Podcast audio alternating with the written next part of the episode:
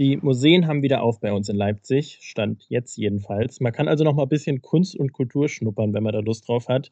Ist auch wichtig, die Kulturstätten hier haben lang genug gelitten.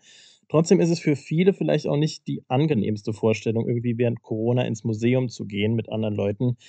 Deswegen reden wir heute mal über Kunst, die es draußen gibt, bei uns in der Stadt, ganz kostenlos und vor allem auch immer verfügbar. Was hier so für versteckte Schätze lauern in Leipzig, darum geht es gleich und warum es vielleicht auch viel sicherer ist, sich draußen Kunst anzugucken als mit anderen Leuten im Museum.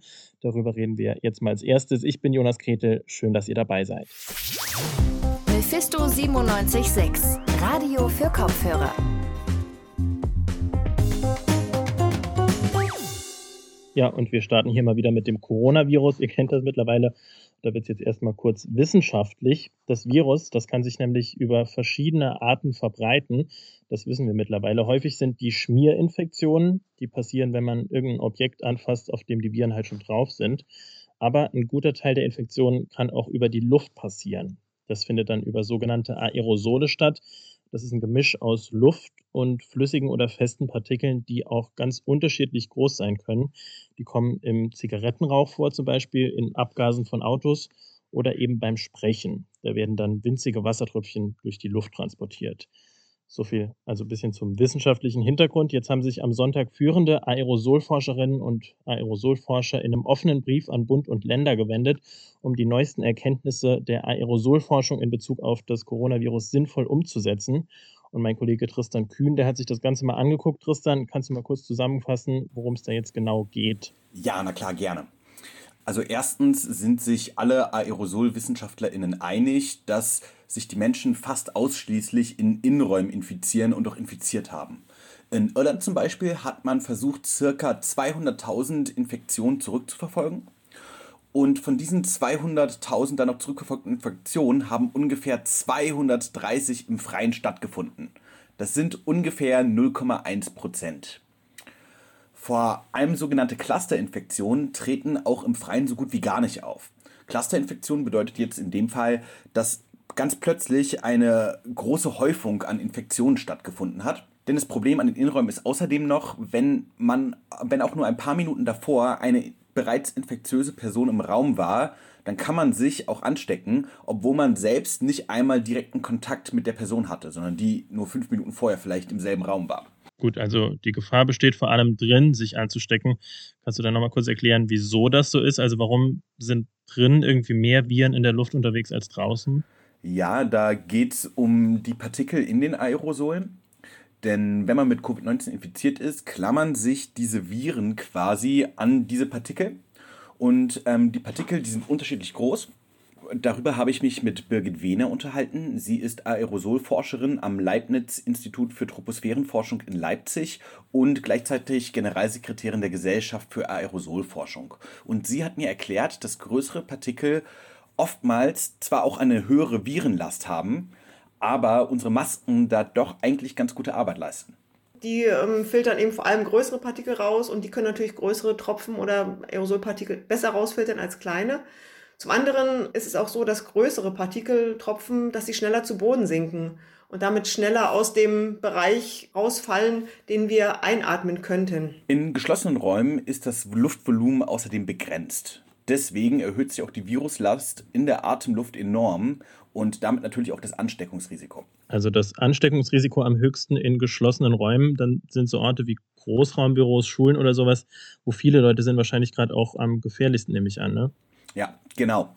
Eine Maske filtert leider Gottes eben nicht alles raus und ohne häufiges Lüften können die Aerosolpartikel über, auch über Stunden in der Luft bleiben. Also wie gesagt, man muss auch nicht mal unbedingt mit Infizierten direkten Kontakt haben, um sich dann in dem Innenraum zu infizieren. Deswegen wäre es eben auch am effektivsten, die Leute einfach nach Hause zu schicken. Und wenn das wirklich nicht geht, dann zumindest doch so wenig Leute wie möglich vor Ort zu haben.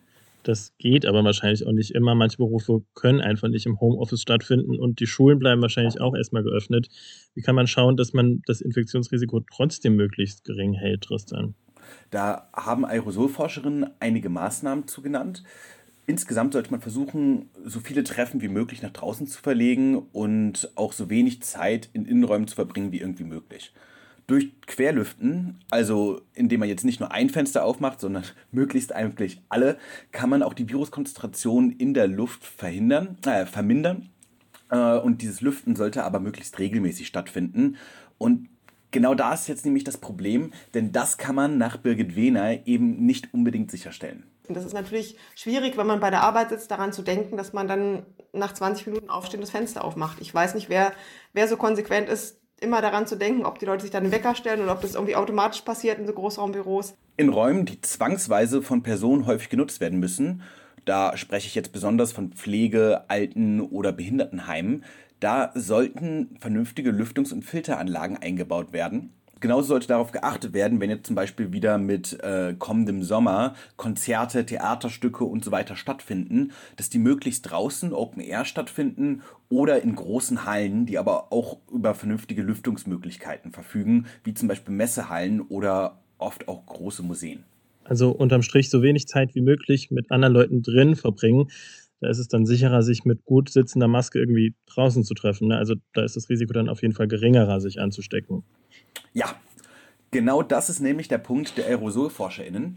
Sie kritisieren dabei auch die Kommunikation von Land und Bund, denn nach ihrer Aussage sei bisher der Eindruck erweckt worden, als wäre man in seinen eigenen vier Wänden sicher und draußen auf der Straße lauere die schlimme Infektionsgefahr. Aber das ist eben eindeutig nicht der Fall. Birgit Wehner rät sogar dazu, sich tagsüber lieber draußen zu treffen als drin. Man sollte den Leuten sagen, geht raus, wann immer ihr könnt, trefft euch draußen, zieht euch einfach ein bisschen Wärme an und trinkt den Kaffee mal draußen statt drinnen. Und dann wäre schon vieles, wär, wäre vieles schon ein bisschen leichter, denke ich. Das heißt natürlich nicht, dass jetzt draußen komplett ungefährlich ist. Aber wenn man mit gut sitzender Maske an die frische Luft geht, dann braucht man jetzt keine allzu große Angst vor einer Infektion zu haben. Also wenn es dann demnächst endlich noch ein bisschen wärmer wird draußen, dann sollte das relativ sicher sein, der Sommer kann also gerne kommen. Danke dir, Tristan. Und für euch noch zur Info, wir haben auch beim Gesundheitsministerium nachgefragt, ob und wann diese Maßnahmen der Forscherinnen und Forscher denn jetzt umgesetzt werden sollen. Da haben wir bisher aber noch keine Antwort bekommen. Und hier geht es jetzt weiter mit einem ganz anderen Thema. Morgen am 15. April, da ist der Internationale Tag der Kunst. Da gibt es natürlich auch hier bei uns in Leipzig einiges zu entdecken, in Museen offensichtlich, wenn sie aufhaben. Aber auch sonst, wenn man so ein bisschen mit offenen Augen rumläuft, dann findet man auch in der Stadt ein paar verborgene Kunstwerke. Und genau so eins hat meine Kollegin Annika Sonderhoff mal gesucht und auch gefunden. Annika, erzähl mal, wieso sucht man so gezielt nach verborgenen Kunstwerken? Wie bist du da so drauf gekommen? Ja, immer wenn ich durch Leipzig laufe, fällt mir auf, dass viele Menschen in Eile sind und wirklich nur geradeaus schauen. Es bleibt halt wirklich kaum einer stehen und schaut sich die künstlerisch gestaltete Innenstadt an. Dabei gibt es bei uns in Leipzig hier so viel Schönes zu entdecken. Okay, viel zu entdecken hier. Was hast du denn genau entdeckt? Was für ein verborgenes Kunstwerk hast du dir genauer angeschaut? Ja, ich habe mich in einem der wohl bekanntesten Orte Leipzigs umgeschaut, äh, Speckshof. Und dort bin ich auf ein ganz tolles Kunstwerk gestoßen, an dem viele Menschen vorbeigehen. Das befindet sich in einem der vielen Lichthöfe und man muss wirklich stehen bleiben, nach oben schauen und sich um sich selbst drehen, um das ganze Kunstwerk überhaupt sehen zu können. Aber viele Menschen gehen halt wirklich nur durch den Hof, ohne den Blick auch nur zu heben. Und mich hat halt vor allem an diesem Kunstwerk interessiert und fasziniert, dass es so farbenfroh ist und einen Teil der Leipziger Geschichte erzählt. Und was das jetzt genau für ein Kunstwerk ist, das du dir da angeschaut hast, das hören wir uns jetzt mal an. Hier ist der Beitrag von Annika Sonderhoff zur verborgenen Kunst in Leipzig. Ladengeschäfte, Restaurants oder eine Forschungseinrichtung. Speckshof ist vielseitig aufgestellt und lockt zahlreiche Gäste nach Leipzig. Damals haben sich Menschen aus verschiedensten Regionen hier zur Mustermesse getroffen. Heute hingegen flaniert man durch die künstlerisch neu gestaltete Ladenpassage. Grund für diese Nutzungsänderung war der Umzug der Mustermesse auf ein neues Gelände am Stadtrand. Rainer Krumreh, Denkmalpfleger und Gästeführer in Leipzig, erklärt, was nach der Wende mit dem Messehaus Speckshof passiert ist. Man musste sich was überlegen, was man dort Neues macht. Es wurde verkauft und heute sind neue Funktionen eingezogen. Mit der neuen Funktion kamen dann auch ja, weitere Sanierungsmaßnahmen, die dann immer auch dazu geführt hatten, Kunst am Bau. Das war ein wichtiges Kriterium, auch Kunst am Bau zu realisieren. Und dadurch sind auch eine ganze Reihe von diesen Kunstwerken hier entstanden. Im Speckshof sind also viele verschiedene Kunstwerke zu finden. So zum Beispiel im Lichthof B, einem der vielen Lichthöfe im Speckshof. Dort erstreckt sich über mehrere Stockwerke ein Wandfries aus Keramik. Dieser gibt einen Einblick in die Geschichte des Leipziger Handels und der Leipziger Messe. Auf dem Keramikfries sind Figuren zu sehen, welche Handelstätigkeiten zu verschiedenen Tageszeiten nachgehen. Dies spiegelt sich auch im Titel des Kunstwerks Der Morgen, der Mittag, der Abend wider.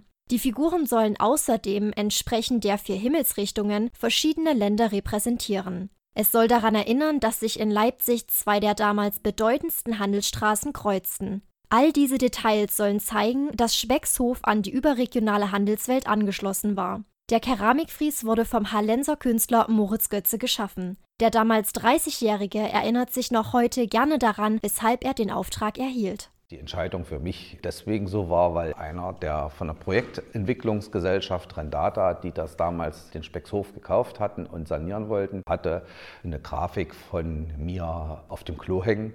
Und immer wenn er gepinkelt hat, hat er auf die Grafik geguckt und hat gesehen, Götze kann eine Geschichte erzählen. Der muss den mittleren Hof machen. Nachdem Moritz Götze den Auftrag erhielt, bekam er ein Vierteljahr Zeit für die Umsetzung. Nach den ersten Ideenskizzen fertigte er Zeichnungen nach einem passenden Maßstab an. Diese wurden auf Papierrollen in Originalgröße des Frieses kopiert. Eine Keramikmanufaktur in Bad Ems übernahm die gestalterische Umsetzung, wie zum Beispiel das Bemalen der ca. 20.000 Keramikkacheln. Das kann man sich wie Mal nach Zahlen vorstellen, da Moritz Götze auf seinen Entwürfen Farbvorgaben machte. Die Keramikfliesen wurden später mit Spezialkleber und Bohrungen im Speckshof befestigt. Präsentiert wurde der Keramikfries erstmals im Jahr 1995. Neben Ansprachen gab es auch eine Modeperformance. Dabei haben Models Accessoires aus dem Wandfries getragen, um das Kunstwerk zum Leben zu erwecken. Moritz Götze erinnert sich noch genau an die Reaktionen der Gäste zu seinem Kunstwerk. Die Leute waren natürlich sehr gespannt, weil die Leipziger haben da schon eine große Emotionalität zum Speckshof und das war an sich ziemlich positiv, weil dass ich eben da so sensibel mit dem Hof umgegangen bin. Also dass ich nicht gegen das Gebäude gearbeitet habe, sondern mit und für das Gebäude. So Moritz Götze. Speckshof spielt also eine große Rolle in der Leipziger Geschichte. Als älteste erhaltene Ladenpassage Leipzigs und ehemaliger Messepalast lockt er viele Gäste an. Dass man sich trotz der künstlerischen Ausgestaltung in einem normalen Geschäftshaus befindet, beeindruckt viele Menschen. Und das war es dann auch mit unserer Folge Radio für Kopfhörer für heute. Danke an euch, dass ihr bis zum Schluss dabei wart und danke auch noch an Alexia Echabot, die hat heute alles organisiert. Uns gibt es dann wieder am Freitag wie gewohnt. Bis dahin wünsche ich euch noch eine schöne Woche. Macht's gut. Bis demnächst.